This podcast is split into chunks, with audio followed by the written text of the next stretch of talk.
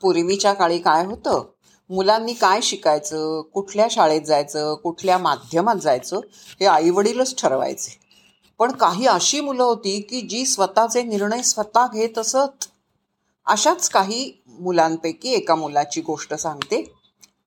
नाव नंतर सांगते. मी इंग्रजी माध्यमाच्या शाळेत जाणार म्हणजे जाणारच. वा वा. आई वडील म्हणले छान पांग फेडताय. आपल्या पूर्वजांचे अहो चिरंजीव आपलं घारणं कोणतं? आपलं कुलशील काय? परंपरा काय? याचा तरी विचार करा. एवढी कसली भुरळ पडली आहे तुम्हाला त्या इंग्रजी शाळेची? भुरळ नाही मी पूर्ण विचार केला आहे मला खूप मोठं व्हायचं आहे अन्यायानं बरबटलेल्या या समाजामध्ये एक निस्पृह न्यायाधीश म्हणून मला गोरगरिबांसाठी उपेक्षित आणि दुर्लक्षिकांसाठी दुर्लक्षितांसाठी मला इंग्रजी शाळेत जायचं आहे वय किती? शाळेत जाणार. गोपाळ आपल्या घरातल्या वडीलधाऱ्यांना समजावून सांगत होता. त्याच्या बोलण्यामध्ये प्रचंड तळमळ होती कळकळ होती. तो जे बोलत होता ना ते त्याच्या आतून येत होतं. वरवरचं बोलणं कोणाचं तरी ऐकून मित्र जात आहेत म्हणून नव्हतंच मुळी. त्याला मनापासून इंग्रजी शाळेमध्ये जावं असं वाटत होतं. त्याचे वडील हरिपंत देशमुख हे खूप मोठे जहागीरदार होते. ते त्या काळामध्ये दहा हजाराचा सरंजाम त्यांना होता. आपल्या संपन्न घराण्यामध्ये त्यांना घराण्याचा अत्यंत अभिमान होता. आणि तोच वारसा आपल्या मुलानं चालवावा असं त्यांना वाटत होतं. आणि त्यात काही गैर नव्हतं स्वाभाविक होतं. पण पण गोपाळ मात्र भलतंच काहीतरी घेऊन बसला होता. आणि तो जिद्दीनंच जिद्दीलाच पेटला होता. इंग्रजी भाषेतील वेगवेगळ्या विषयांची रंगीबेरंगी आकर्षक पुस्तकं गोपाळचं मन मोहून घेत होती. तर घरातल्यांचं घरातल्यांना मात्र इंग्रजी शिकणं हे पापच वाटत होतं. पुस्तकांनी निराळं पाप होतं असं वाटत होतं. असा तो चमत्कारिक काळ होता. हा घरातला संघर्ष विकोपाला गेला. कुणीच माघार घ्यायला तयार नव्हतं. गोपाळचं वय होतं फक्त अठरा म्हणजे तसा तो मोठा होता.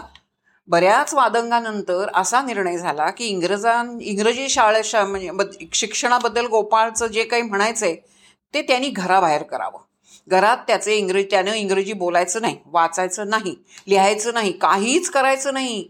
या अटीवरच त्याला इंग्रजी शाळेत जायची परवानगी मिळाली. आणि सगळ्यात कहर म्हणजे शाळेतून घरी आल्याबरोबर किंवा शाळेत जाण्यापूर्वी घरासमोर अंगणामध्ये त्याला सचैल स्नान घालायला लागायचं. मगच घरात प्रवेश. काय गमतीशीर होतं बघा. आज पहिलीपासून इंग्रजी माध्यमाच्या शाळांना महत्त्व आहे. त्या काळामध्ये गोपाळनं केलेला संघर्ष आणि त्याला करावे लागलेले दिव्य खरंच विलक्षण होतं. पण तोही जिद्दीच बरं का? त्यानं आपलं सगळं शिक्षण इंग्रजी माध्यमातनं पूर्ण केलं. लगेच त्याला शिरस कोर्टामध्ये शिरस्तेदाराची नोकरी मिळाली. शिरस्तेदार म्हणजे काय? हो दुय्यम स्थान. पण अत्यंत मनापासून प्रयत्न करून मुन्सफ असिस्टंट जज अशा जाग्या चढत चढत तो न्यायाधीश गोपाळराव झाले. आश्चर्य नाही? त्यांच्या तीस वर्षाच्या कारकिर्दीनंतर ते जेव्हा निवृत्त झाले ना तेव्हा त्यांच्या निरोप समारंभाच्या कार्यक्रमाला एका सहकार्याने असं सांगितलं की अहो गोपाळराव खडोखड हाडाचे न्यायाधीश. एके दिवशी गोपाळराव नऊ वाजताच कोर्टात आले.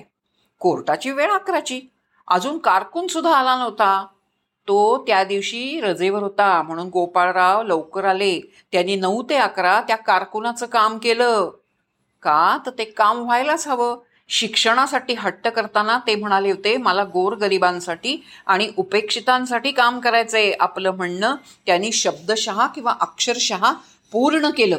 एका विधवेला तिचे काही नातेवाईक इस्टेटीसाठी खूप त्रास देत होते. आणि तिची उपासमार व्हायला लागली. गोपाळरावांना जेव्हा हे समजलं तेव्हा त्यांनी तिला बोलावून घेतलं. तुम्ही या लबाडांच्या विरुद्ध खटला करा मी तुमच्या पाठीशी आहे असं ते म्हणाले. आणि ते गोपाळराव जणूमध्ये रूप गोपाळरावांच्या रूपाने तिला जणू देवच भेटला. तिनं खटला भरला ती लढली खूप झुंजली पण तिला न्याय मिळाला. हे गोपाळराव म्हणजे कोण?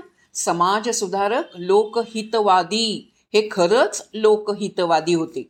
ते जिथे जात तिथे छापखाना शाळा ग्रंथालय दवाखाना वाचनालय सुरू करत महाराष्ट्राच्या या आद्य सुधाकरकाने शतपत्र लिहून समाजाच्या अधोनतीची चिकित्सा केली. अज्ञान अंधश्रद्धा यावर कोरडे ओढले. ज्ञानप्रकाश इंदुप्रकाश ही नियतकालिक चालवली. पुण्यात नगर वाचनालय सुरू केलं. हुजूरपागा शाळा ही त्यांनीच सुरू केली. आजही हुजूरबागेत शे शिकलेली मुलगी म्हणजे गौरविली जाते.